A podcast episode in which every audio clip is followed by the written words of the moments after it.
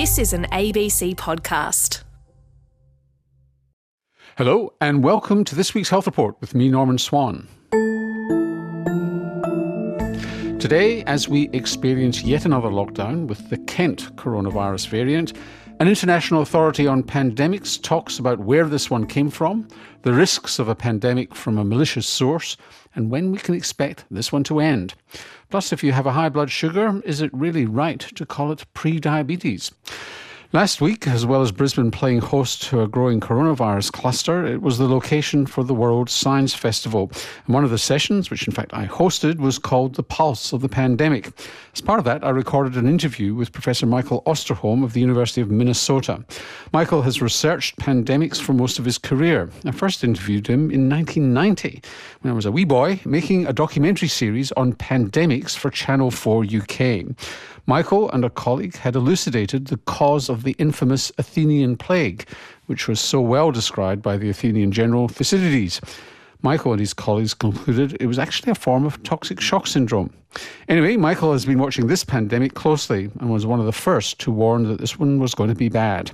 Michael Osterholm is director of the Center for Infectious Disease Research and Policy at the University of Minnesota, and in November was one of incoming President Biden's transition team advising on his pandemic response. He spoke to me from Minneapolis, and where better to start when you're talking to someone who's spent his life studying how pandemics happen than what has to come together for a pandemic to take off. First of all, you have to have an infectious agent that hasn't been in the population for some period of time, meaning at least generations, so that you don't have a large group of people who are immune to the particular pathogen.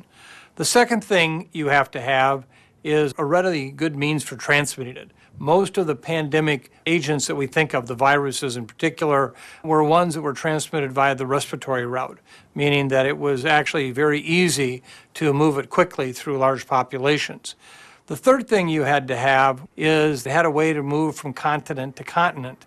Even back in the Middle Ages, that happened.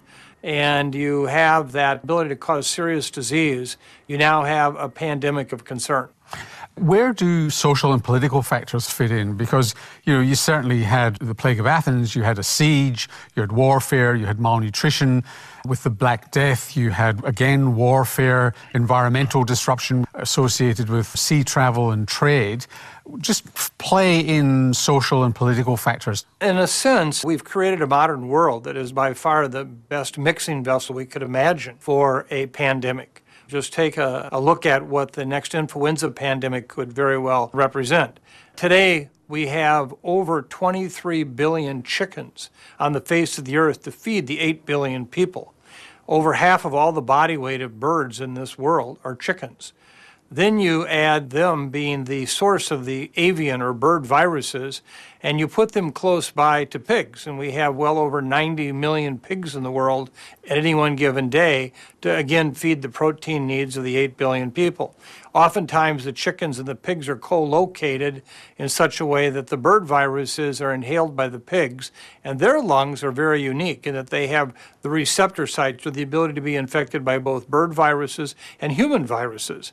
And so when an influenza virus from a bird and a human get together in the same lung cell, you have the opportunity for a new virus to spin forward to cause a pandemic. That didn't happen even 50 to 100 years ago, that kind of agriculture, that kind of concentrated human population, animal population together. Then you throw in modern transportation. And so in a sense, we've really been grooming the whole world for centuries to become better and better at creating pandemic infectious agents, and then once they're here, moving around the world. And if you add one more factor in, this idea's been circulating with this pandemic, is our ability to manipulate viruses in the lab and through CRISPR to change their genes a lot. And one theory, less likely, is that it escaped from the virology lab of the Institute of Virology in Wuhan, where they were doing what's called gain-of-function studies on coronavirus, maybe 2 or 3 years before the pandemic, where they were studying what it would take to turn a coronavirus into a pandemic virus. This has been an issue that I've been very concerned about for some time. I served almost 6 years on the National Science Advisory Board for Biosecurity in the United States, a group that was brought together to address just this very issue. And I've been very concerned, even if it was not by intentional means, that we were manipulating infectious agents with the idea of trying to understand what they did or how they did it, without realizing that accidentally you could create that kind of pandemic agent. So this is a very serious issue. Mother Nature surely by herself can do a wonderful job of providing us with these dangerous viruses, but humans surely can add to it. It's something we have to be mindful of and consider that in the future, someone could possibly create a virus like this that would be a huge challenge. How much storage is said by the story of the two Chinese scientists who've been let go from the National Level 4 lab in Canada, who apparently took hennepaviruses into China, maybe other viruses as well? I don't have any magical source of information or any crystal ball.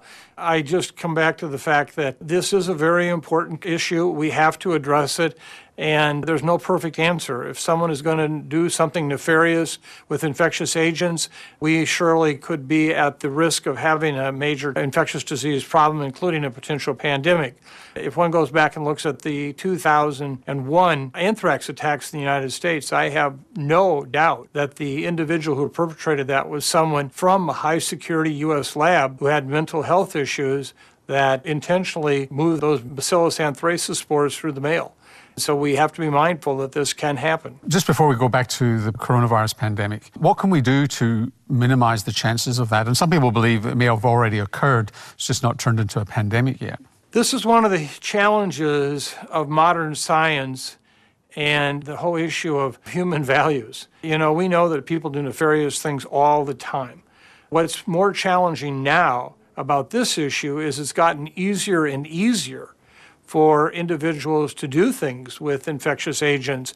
We're now doing the kinds of studies, the kinds of activities in high school microbiology labs that literally just a decade to 2 decades ago were only done in the most secure of government laboratories around the world. Now, these are not investigations or experiments that are trying to create new infectious agents or change old ones to be more infectious or more deadly. But the point of it is that the same tool today that can be used for routine science investigation can tomorrow be the same tool that could be used for something nefarious. And we don't have easy answers right now. We just don't. Let's go back to the coronavirus pandemic, the COVID-19 pandemic. You've suffered mightily from it in the United States. In fact, you've suffered worse from it in the United States than any other country in the world, even allowing for your large population. What do we know about how it got into the United States? Well, I think this virus came into the United States through any number of different sources. Our borders, in a sense, were like a submarine with screen doors. You know, it was more than open to travel from any number of ways, as we know from studies that were done of the viruses first found in the United States. It's very likely it didn't come across the Pacific in any meaningful way in terms of entering the country here, but rather actually came via China through Europe and came in on our East Coast. There were a number of points of entry where this virus arrived, and it was here long before we recognized just how much transmission had occurred in any number of different areas in the country. We really were flying blind from January well into the middle to the end of March before we really got an understanding of just how much SARS-CoV-2 activity was in the country. Just take us through how you got to the situation you got to with an appalling pandemic, with an appalling and scary number of deaths. Well, I think, first of all, you have to acknowledge the fact that this disease got politicized very early. It was an issue of where we had a federal government telling the public everything was okay, we had it under control, and there wasn't the sense of urgency. I can speak to that firsthand, because our center, and I specifically, put out a document on January 20th of 2000 saying this was going to be the next pandemic. Wake up, America, and get ready to prepare for this. That was met pretty much with a thundering deafness. No one really wanted to hear about it. In fact, more often than not, I just got criticism. I wrote an op-ed piece in the February 22nd issue of the New York Times last year in which I repeated not only the call for America to understand the shortcomings that we weren't ready for this at all, But here we had the World Health Organization that still did not declare it as a pandemic till March 11th, still almost another 3 weeks later. And so I think the world was really asleep at the switch as to what this pandemic could be or what it would be. And then once that happened, we just got further and further behind. And I think there was this part of America that also said, you know, we're independent souls. We're going to do what we want to do. And we had a very, very poor response. Now, I have to acknowledge that we may have given up, you might say, as a public in doing the things that could help reduce the transmission. And meanwhile, other countries in the world, such as in Asia and even in Europe, after their initial problems really clamped down. But look today, particularly in Europe. Europe is really no different than the U.S. overall at where they're at now. The only part of the world that has continued to sustain what I would consider important control of this infection has been those countries in Asia and, of course, in New Zealand and Australia, where we see it's not just authoritarian governments, but democracies can also control this.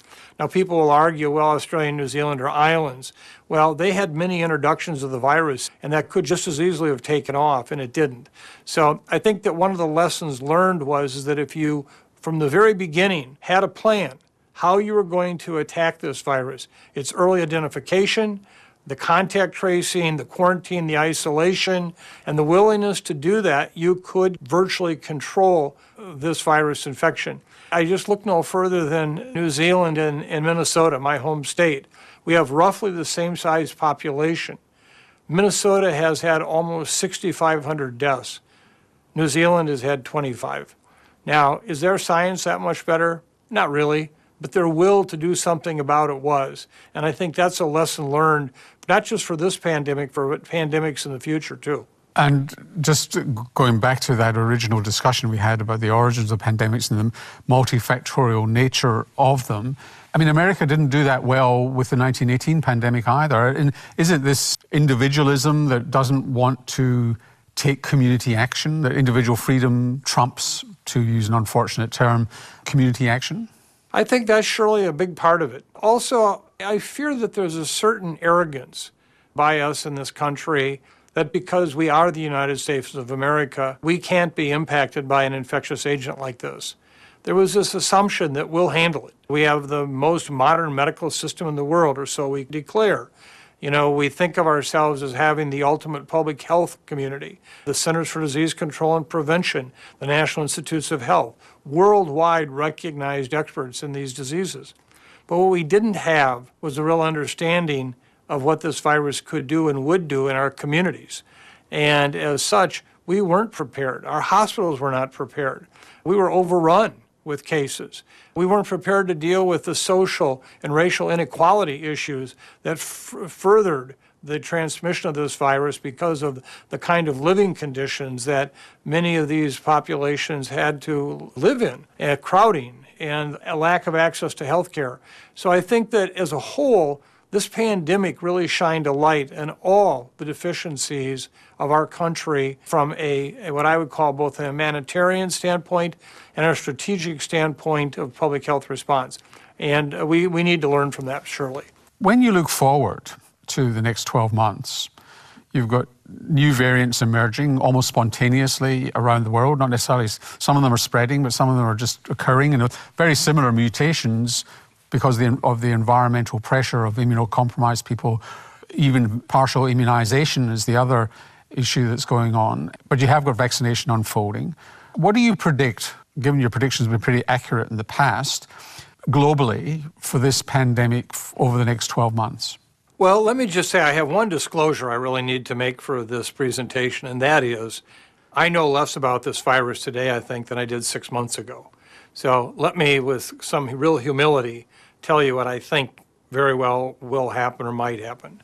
Number one, you know, we've been dealing with this now really for almost 14 months as a world population, this pandemic. But we've only been dealing with the variants for 3 months. We went along for many months assuming that these variants or these mutated viruses had no real significance as mutations, just the fact that we could identify them as being different.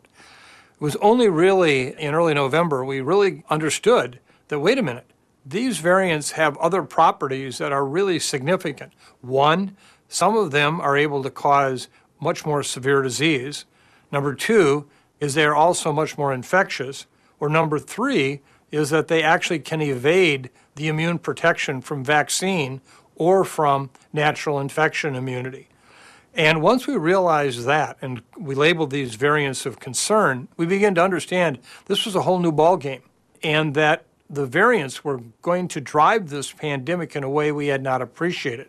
I just mentioned what's happening here in Minnesota right now. Well, it's beginning to happen around the whole entire United States, and that is what happened in Europe starting in November, December with B.1.1.7, the UK variant, that is both much more infectious and causes more serious illness. And even though we have seen this great reduction in cases in the United States since January, and people feeling like, aha, we're over the hump, we're just on our way to vaccine, in fact, that's not the case at all. We're now about to watch a B.1.1.7 surge occur in this country that could be quite devastating, even with the number of people who have been vaccinated and the number of people who have already been infected and have some protection.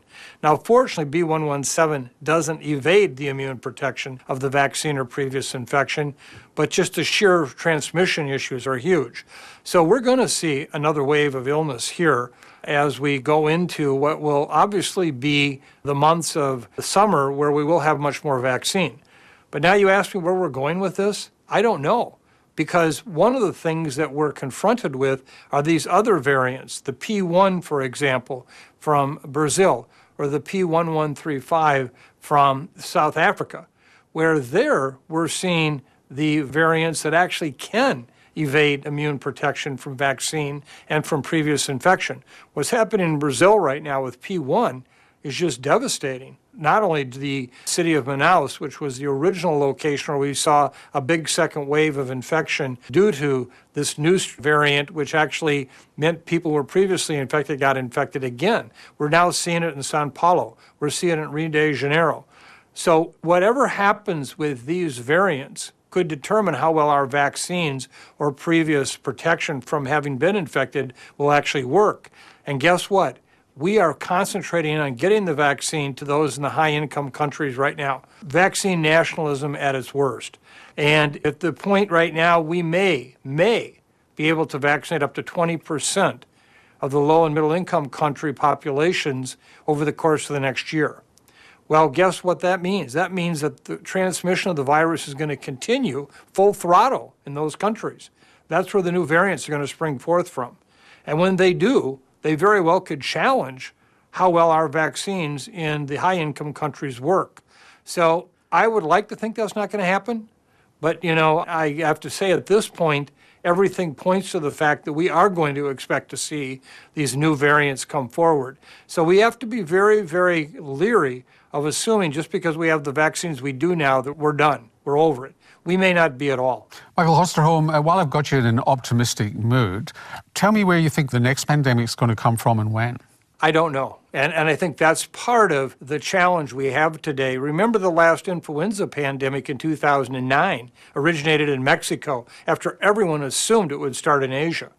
You know, we're maybe not as surprised that we had the coronavirus pandemic start in China because, in fact, the concern had been there for some time about coronaviruses in animal populations in Asia. But, you know, tomorrow it could start anywhere in the world for influenza. And another coronavirus could surely pop up, just like in the Middle East, where MERS, Middle Eastern Respiratory Syndrome, suddenly popped up in 2012.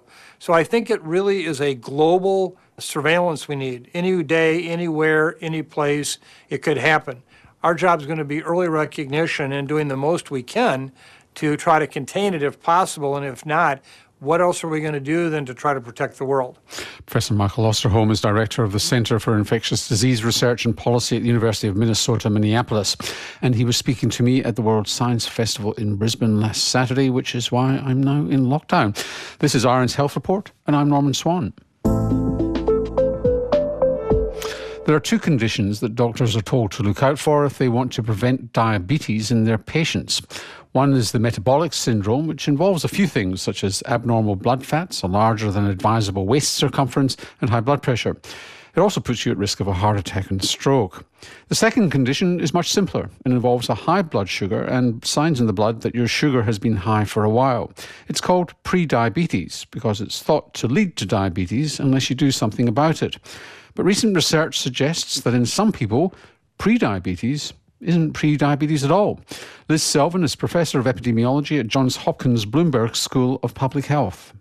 The metabolic syndrome is really a cluster of risk factors, whereas prediabetes is defined solely on the basis of hyperglycemia. So it's really a categorization of people who are not yet diabetic. They don't quite meet the criteria for diabetes.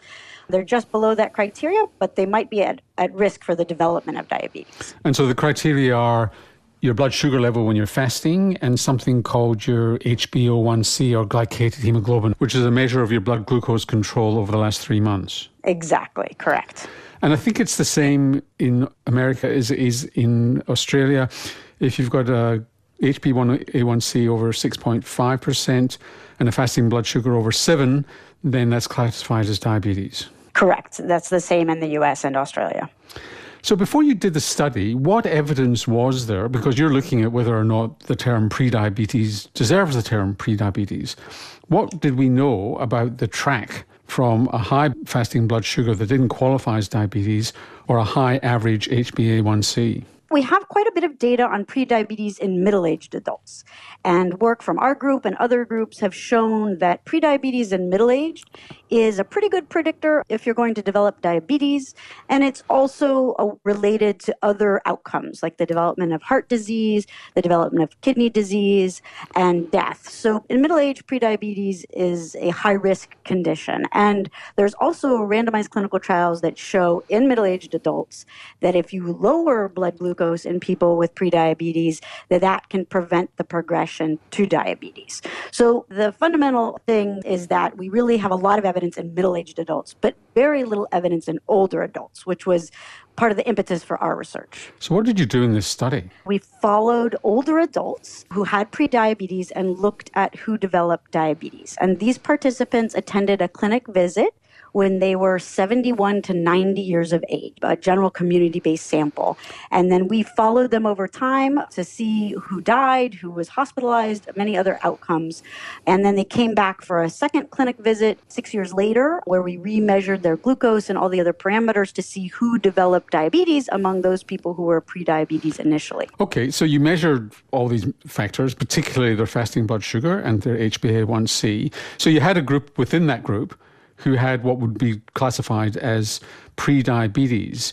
And just for the sake of the audience, in case they know blood sugar levels, that's a blood sugar level between 5.6 and, say, 6.9 millimoles, which is a different measure from the one you use, and an HbA1c between 5.7% and 6.4%. So you had a group that were classified as prediabetic. What happened to them?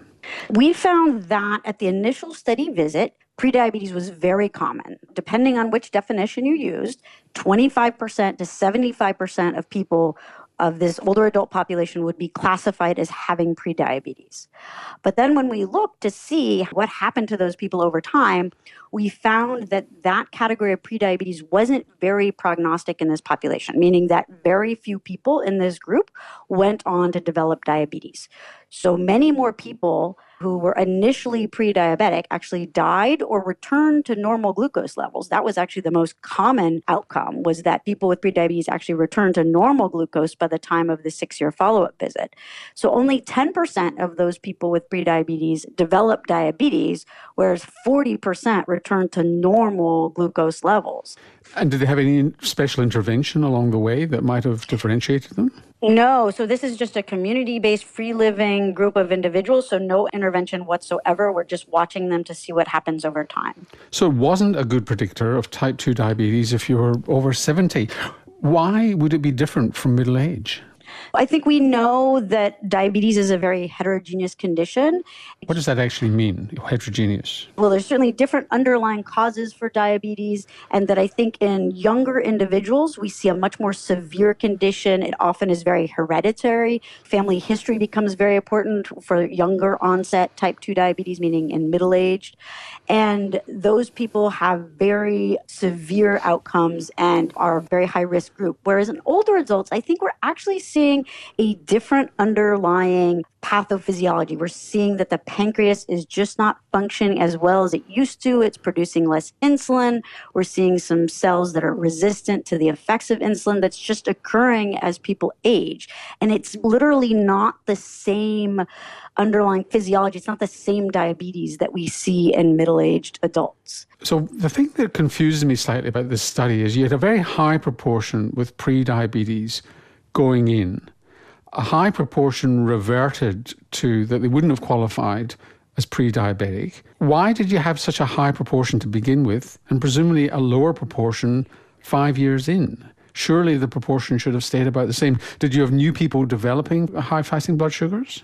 So we're seeing a lot of switching over, right? That it's not this stable condition, I think, is what you're describing. So is that a lot of people with prediabetes at the first visit, lots of people at prediabetes at the follow-up visit, not necessarily the same people. They're moving across these categories. It's not this stable diagnosis, so to speak. So the good news there is that it could be tractable to change. Absolutely. I think that's absolutely the case. We know that lifestyle changes and eating healthy, even modest weight loss, can lower your glucose levels. So I think that's very much the good news, that lifestyle modifications, eating healthy, losing weight, those are things that can really help from a metabolic standpoint. Now, there's a bit of an epidemic of general practitioners, primary care physicians, doing fasting blood sugars and HbA1cs. They're encouraged to do so because they say that type 2 diabetes is underdiagnosed in the community.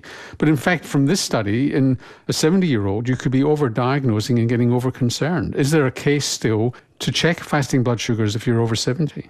I think monitoring is good, but I think what we see is that this category of prediabetes, it should not be a priority in much older adults. I think, the priority should be other comorbidities, other major risk factors for mortality, things that are affecting quality of life, and that, sort of a slightly elevated glucose level is simply not a priority for most older adults. Whereas you might look for it more closely in somebody who's 45 or 55. Exactly. And where does this leave the metabolic syndrome? So just to explain, this is where you've got abnormal blood fats, your triglycerides are high, your HDL is low, you've got a fat tummy, your blood pressure is up, and you're fasting and you're tending towards prediabetes. Where does it leave the metabolic syndrome? We didn't specifically look at metabolic syndrome in older adults, but I think it's the same kind of clustering of risk factors that probably have a lot more meaning in middle age. And in older adults, we're much more focused on underlying comorbidities, whether you have a history of cardiovascular disease, whether you have hypertension, whether you have major underlying comorbidities, physical dysfunction. I think this research really emphasizes that we should be focusing on those underlying conditions rather than just mildly elevated glucose levels in isolation. It's old-fashioned, but focus on the whole person. Exactly. I think that's absolutely correct. Liz Selvin, thank you very much for joining us. Thank you so much for having me. This was wonderful. Liz Selvin is Professor of Epidemiology at Johns Hopkins Bloomberg School of Public Health. Now, don't miss next week's health report. It's documentary maker Dasha Ross's search for some missing hours in her life. Now, I haven't told you yet about the trigger for my TGA. Before landing an emergency, I'd spent the afternoon in bed with my lover, and he must have been so good he literally blew my brains. Sadly, I don't remember any of it. So who knew that sex could be dangerous? The Day I Lost My Mind with Dasha Ross, next week on The Health Report. I'm Norman Swan. Bye till then. You've been listening to an ABC podcast. Discover more great ABC podcasts, live radio and exclusives on the ABC Listen app.